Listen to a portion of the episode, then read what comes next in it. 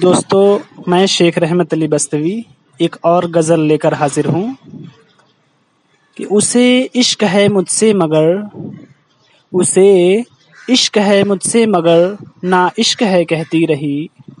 दर्द लेकर दिल में अपने आँखें अश्क से भरती रही। देखा पलटकर मैंने जब पेड़ों के आड़ में छुपती रही, मैं मिलने को बेचैन था। और हाथ वो मलती रही। मिलने की ख्वाहिश लिए पीछे मेरे चलती रही। रूह का रिश्ता था उसका, कलियों में खिलती रही।